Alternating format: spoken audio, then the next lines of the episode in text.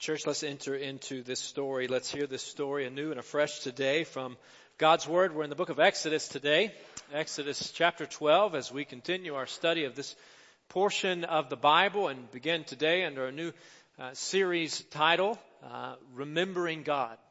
Uh, reflecting and remembering who God is and what He has done and how that ought to impact the way that we live our lives, how it ought to impact the way that we conduct ourselves and uh, what we do with our time and our treasures, our talent, what we do with all that God has entrusted to us. And I want you to know, church, that it is a joy, it's a privilege to open up the Bible with you week after week and read from God's Word and hear His Word and dive into His Word and to be instructed by it and to sit under it.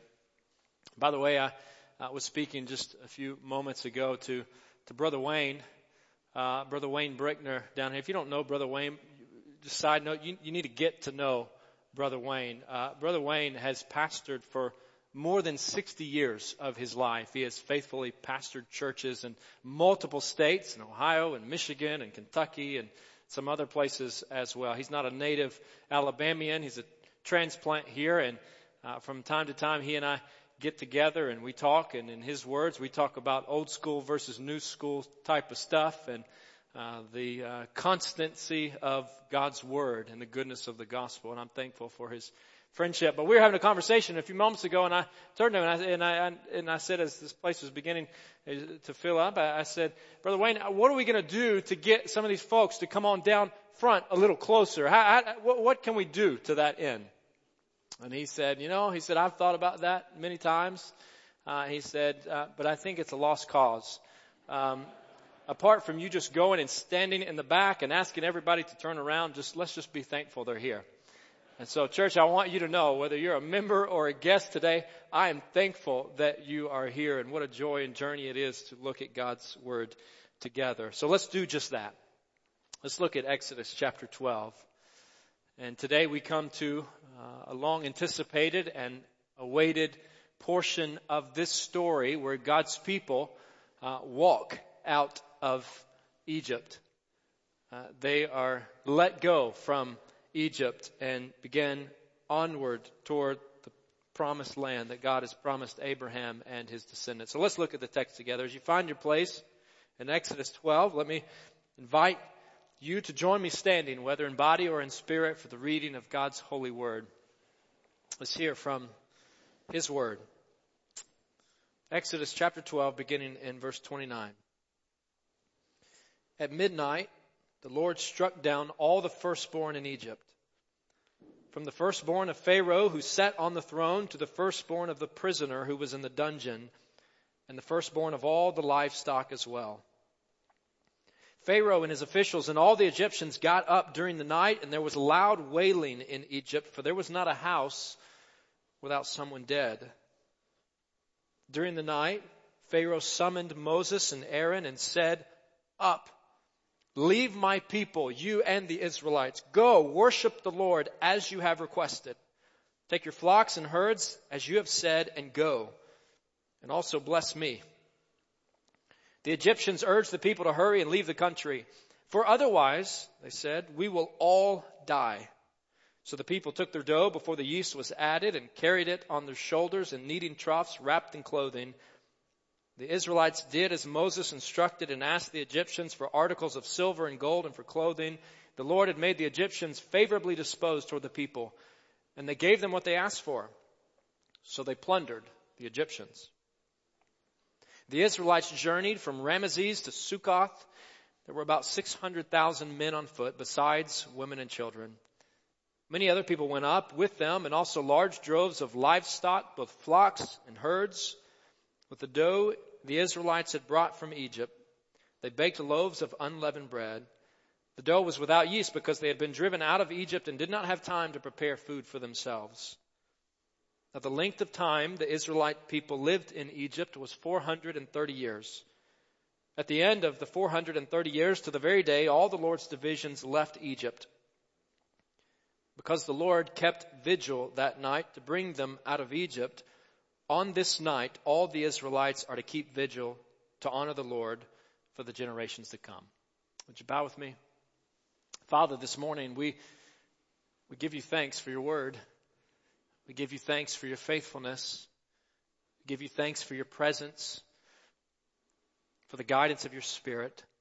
So Lord, guide us now as we seek to understand the truths of your word, to hear from you, to shape our lives around your story. It's in the name of Jesus we pray. Amen. You may be seated.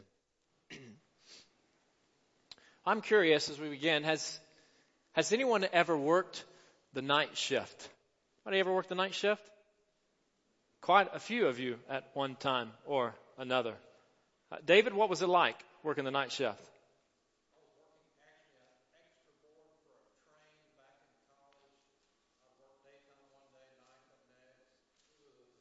A disaster, okay. Kevin, what was it like working the night shift? What's that?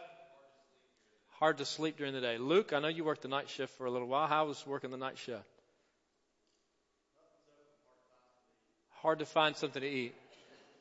Not very favorable impression so far of working the night shift. Uh, I, have taken a few visits to the hospital and night. I've responded to some congregants in crisis during the night, but perhaps the closest I've come to really working the night shift would be a couple uh, student ministry lock-ins years ago. Uh, and I'm increasingly of the persuasion uh, that one of our former staff members, James Colbreth, was right that lock-ins are of the devil.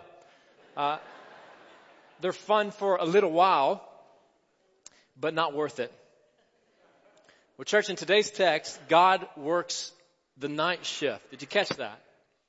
He stays up. He stays on alert, carrying out judgment and salvation according to his plan. You gotta love this in verse 42. It says, the Lord kept vigil that night to bring them out of Egypt. God kept vigil. He stayed up. It's almost as if the text is saying that God paid extra attention that night, that he didn't let anything slip by unnoticed, that he watched closely and that he worked diligently all night long on behalf of his people. Did you know, church, that this is what the Lord does every night? He, is our night watchman who never slumbers and who never sleeps. He is always awake. He, he is always aware. He is always watching and working according to his promises on behalf of his people. And his people are those who trust him. Are you one of his people? His people are those who trust Him, and God delivers those who trust Him.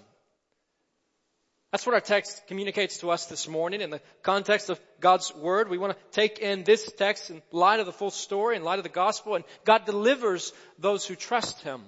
Time and time again. The Word of God, the Bible distinguishes between those who trust in the Lord and those who do not. And, I've got to think that in the 400 years of waiting, you catch that in verse uh, 40, 430 years in Egypt.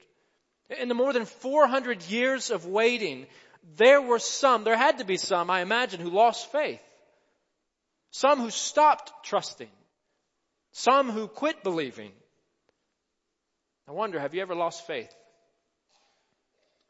Have you ever wondered what God was up to? Have you ever struggled to reconcile the promises of God with the real life, everyday trials and tragedies of sickness and slavery, of addiction and poverty, things like child abuse and chronic depression, death of loved ones? I love what Mark Genelette said Wednesday night in the final session of our Wednesday night Ruth Bible study. He said this, something to this effect. He said, I often tell my students, he said, grown up Christianity is a relentless holding on to the promises of God even when they don't seem to be true. Holding on to the, the promises of God, the Word of God, the faithful, holding on, clinging to the promises of God, even when life doesn't seem to line up with it. But even church, even then, church, they are true. Because He is true. God is faithful. Through the fire and the flood and the waiting and the silence, God is true and He is faithful. He is working for our good and He's working for His glory. And in our story for today, finally, God comes and rescues His enslaved people. He calls for a generation of Israelites to trust him and to follow him out of Egypt. God delivers those who trust him. But those who do not trust him will face his judgment. The Bible is clear. See, the book of Exodus is about God rescuing his people according to his promise, but it's also a reminder that you and I don't want to face his judgment. Pharaoh and the Egyptians faced his judgment. You don't want to face his judgment. Judgment awaits those who do not trust in the blood of the Lamb. Awaits those that do not trust in the blood of the Lamb. Last week we read the instructions for Passover. See, the Passover was about trusting God's Word and sacrificing a substitute, a, a year old lamb without defect that would spill its blood in the place of sinners in each home. And for those who didn't comply, judgment came that night. That's where our text begins today. From the king who sat on the throne, considered a god in the land, to the prisoner in the dungeon, judgment came, striking down every firstborn son, causing loud wailing throughout the land. Hear what Pastor and scholar Philip Ryken says about this text. He says what Pharaoh suffered was only a premonition of the end of the world. When every human being who has ever lived will stand before God for judgment. It says we will all be there, the high and the low, the rich and the poor, the sinners and the saints. No one will be granted exemption. No one will receive any special treatment. The rich may travel first class all their lives.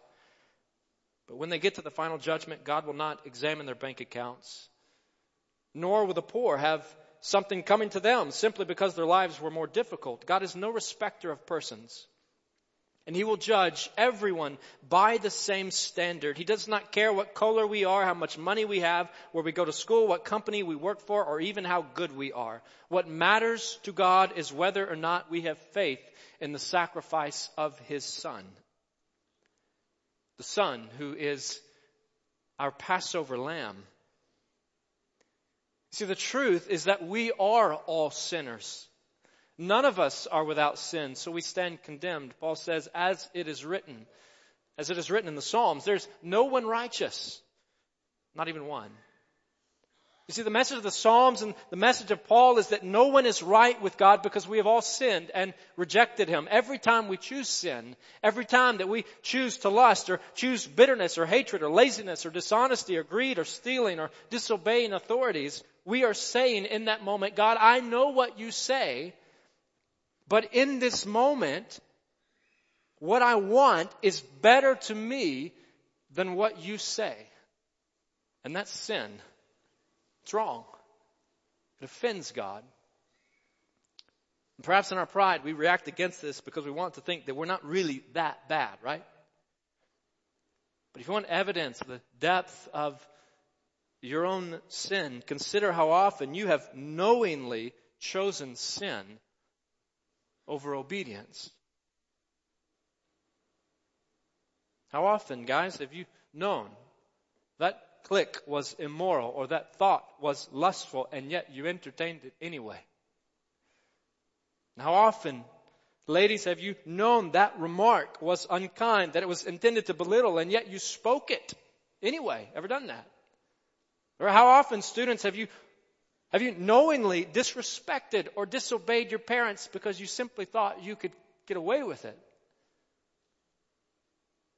I mentioned tongue in cheek the analogy last week of the child reaching in the candy jar when no one is looking. A cookie jar, candy jar. I don't know, whatever you prefer. Give you another example from the adventures of the Jones household this morning. After uh, you guys are going to wish you could eat breakfast at our house. Uh, I guess in a moment of weakness this morning, feeling bad about the, the cumin toast last week, my daughter asked me, Daddy, can we have can, I, can we have some chocolate donuts for breakfast? Because she had seen we have a little box of those, you know, small little chocolate donuts, and I said, sure, why not?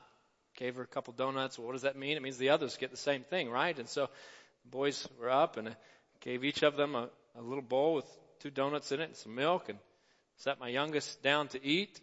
gave him his food, two year old, and stepped out of the room, came back a little while later, and knowing that my other child has not been to the breakfast table yet, I, I see that one bowl is empty and there's a donut missing in the other bowl and it's halfway gone in two year old's mouth. Even my two year old knows. There's no doubt in my mind. He knows. Would love to see the look on his face. He looked over and looked around and saw that nobody was watching and made his move. We push boundaries, don't we? We cross lines, even when we know better. There's no one righteous, Paul says. No, not even one. So we deserve judgment, all of us.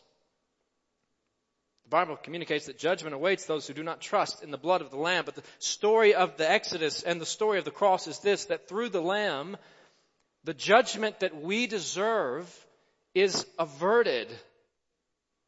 It is received by a substitute, a sacrificial lamb who stands in our place.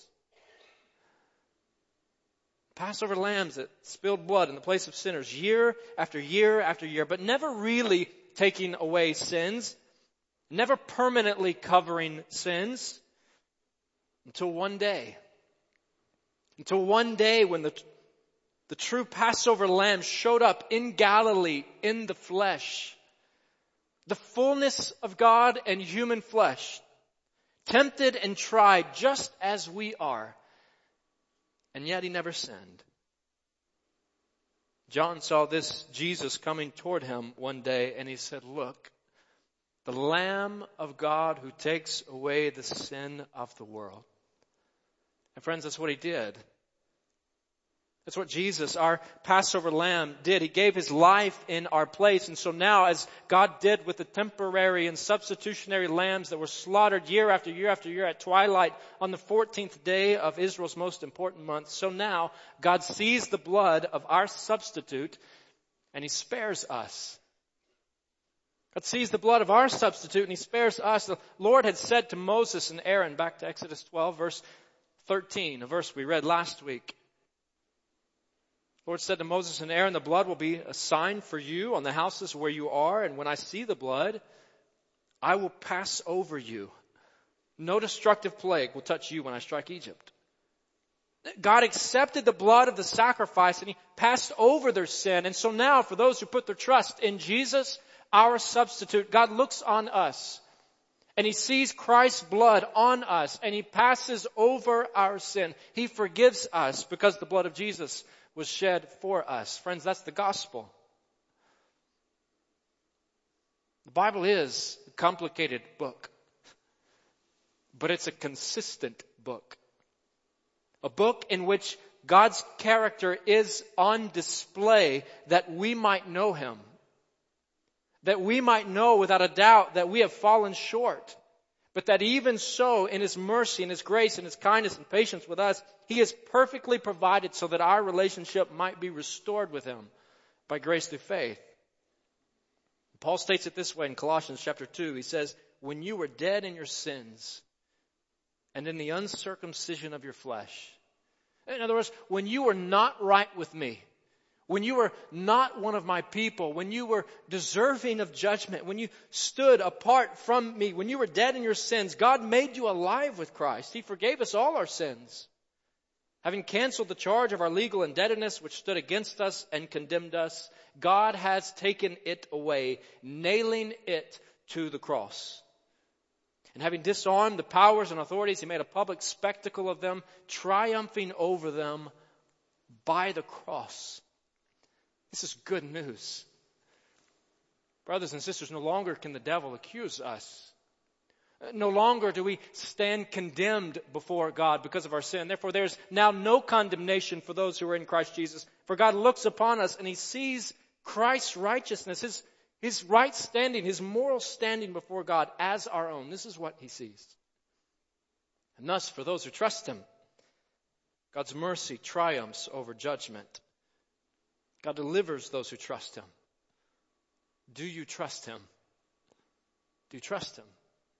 You see, trusting God is believing Him enough to do what He says.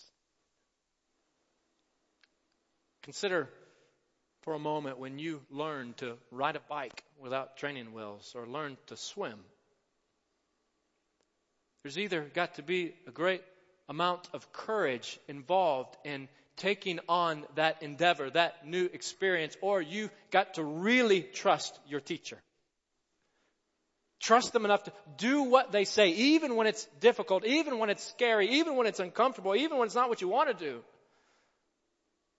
Called to trust the Lord enough to actually do what He says. When God invites us to trust Him, He wants more than lip service. Friends, he, he wants more than external religious practice. He wants more than church, so to speak, on Sunday morning. He wants all of us. God wants unconditional surrender from us. This is what he calls for. And finally, in our story, Pharaoh surrenders. Finally, he gives in. And finally, Pharaoh says, enough is enough. Not only does Pharaoh allow the Israelites to go, he demands they go, doesn't he? Verse 31, up. Get out of here. Leave. Go worship the Lord as you have requested. Take your flocks and your herds as you have said and go. In other words, things that he has not allowed up to this point, he, he is ready to concede to. Take your stuff and get out of here. For you Dr. Seuss fans, this is the narrator's exasperated demand for Marvin K. Mooney to leave the room. Parents ever remember that story? Marvin K. Mooney, will you please go now? The story of we don't really, I guess I, I don't know the backdrop of that story. It's the fun children's story. Marvin K. Mooney, I don't care how, Marvin K. Mooney, will you please go now? I said go, and go I meant. The time had come. Finally, the book ends. So Marvin went. God says here, the time has come. My time has come. Just like he says through Paul in Galatians chapter 4, but when the set time had fully come, the set time had come. And Pharaoh says, you can go and take all that belongs to you. Take your stuff. This is like you grandparents after you've kept your grandkids for a few days and you're exhausted and ready for them to go home. And I know what you're thinking. You're no grandparent. I'm not a grandparent, but I've, I've talked with some of you about this. You're thinking, take your junk and get out of here. I love you. I want to see you again, but take your stuff and go. And Pharaoh says, take your junk and get out of here. And then he says to Moses, and, and bless me as you go. You see, finally, Pharaoh surrenders. And he permits God's people to go free and to worship the Lord, but only insofar as he believes it benefits himself to do so. In other words, he's not really interested in the Lord being praised. He's not really interested in submission to Yahweh. For as soon as this plague subsides, what does he do? King of Egypt changes his mind and he sends his troops and he chases after the Israelites. He runs after them and attempts to destroy them. Friend, do not follow the path of pride blazed by the king of Egypt. Do not resist the will of God. Turn away from sin and self and trust in the one who saves. Surrender unconditionally to this one who said, this Lord who said, whoever wants to be my disciple must deny himself and take up his cross daily and follow me. Are you denying self and following the Savior? Can you join with Paul, the apostle, in saying, I have been crucified with Christ, and I no longer live. Life is not about me anymore.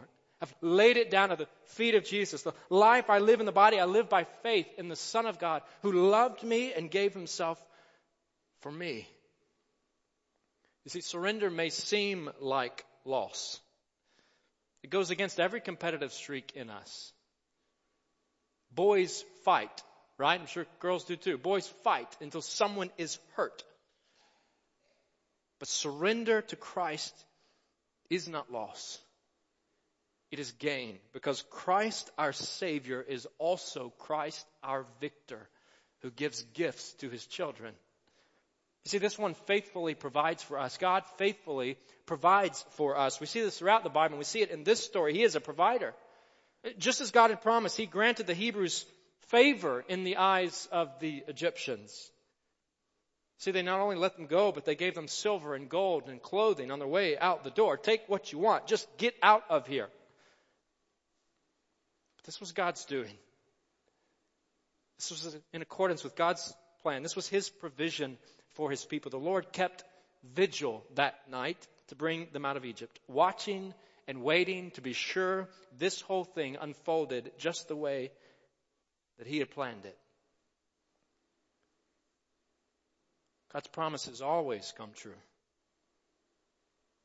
The psalmist says, For the word of the Lord is right and true. He is faithful in all he does. In other words, build your life on the word of God. Because it is always right. It is always true. And it is so because he is a faithful God. Let God's faithfulness here in this story soak in just a bit.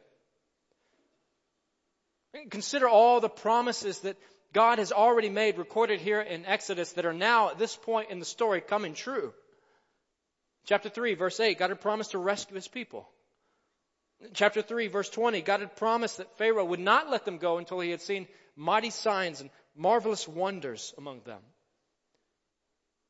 He had promised that the Israelites would leave with silver and gold and clothing. Chapter 3 verse 21. God had promised that his people would know that he is God, chapter 6, verse 6, and that the Egyptians would also know that he is the Lord, chapter 7, verse 5.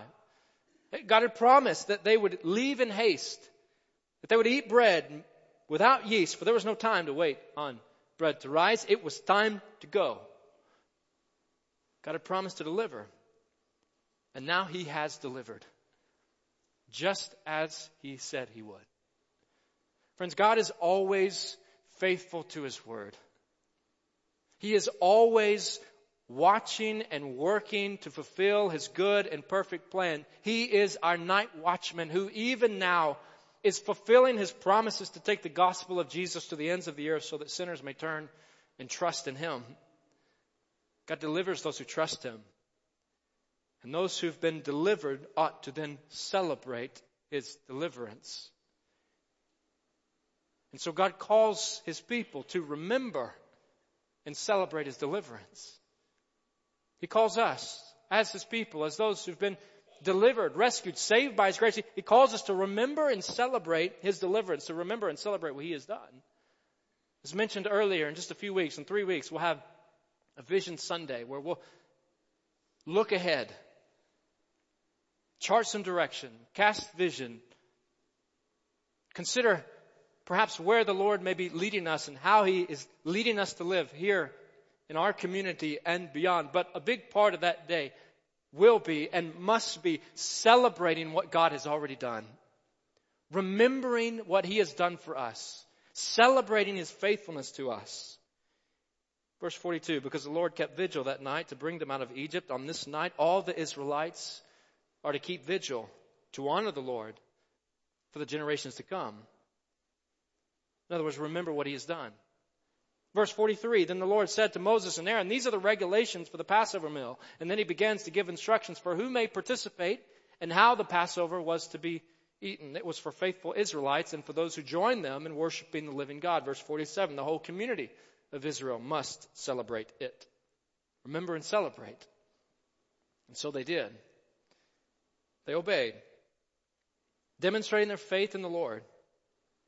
A celebration meant to help God's people remember what He had done for them.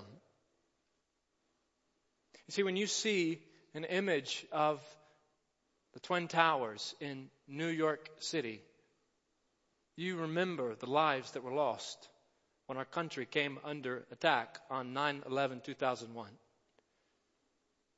And you see a picture or image of a military person in uniform, you remember the veterans, the servants, past and present, who put their lives on the line for us. And when the Israelites slaughtered their Passover lambs at Passover, they saw the blood of the lamb and they remembered. They remembered that the Lord had spared them that night of judgment in Egypt and that He had delivered them from bondage. And likewise, church, when we see the cross, when we see the cross, we remember the blood of our Passover lamb and celebrate that God has spared us his judgment and that he has delivered us from the bondage of sin. Paul said, remember Jesus Christ, raised from the dead, descended from David. This is my gospel. This is my gospel. Is it yours? Friend, has God delivered you? Have you been delivered? Have you been rescued?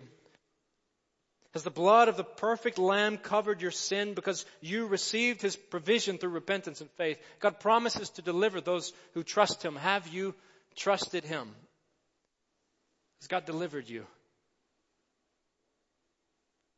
If the Word of God is true, and it is, and God promises to deliver those who trust in Him. He desires to deliver you today. You can be delivered and restored today. Call on Him to deliver you now, to save you, to forgive you, to restore you, to apply the blood of Jesus Christ to your account. God delivers those who trust Him.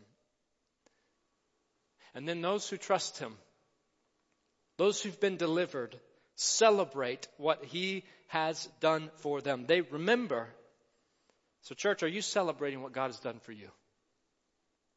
How do you celebrate what God has done for you? How do you celebrate what God has done for you? How can you celebrate what God has done for you? How should you and I celebrate what God has done for us? What action steps can we take? What practices can we establish? What should we do? Let's celebrate what God has done for us. Perhaps this comes through beginning every day with time with the Lord, thanking Him for another day and thanking Him for redemption through Jesus Christ. Perhaps you celebrate by singing songs of praise and thanksgiving. Perhaps you celebrate by journaling prayers and giving those to the Lord. Perhaps you celebrate by gathering often, every time you get a chance with people of faith. That you might remember and hear and respond to the truths of the gospel. How do you celebrate? Church, may we be a people who celebrate what God has done for us. Father, help us to do so. Help us by the presence and the power of your Spirit to remember who you are and what you have done. Or to lay our lives before you and celebrate salvation in Jesus, our true Passover lamb. Father, we thank you for the story that we've read. We thank you for the truths of your word. We thank you for life and salvation in Jesus. Lord, may we walk in step with your word.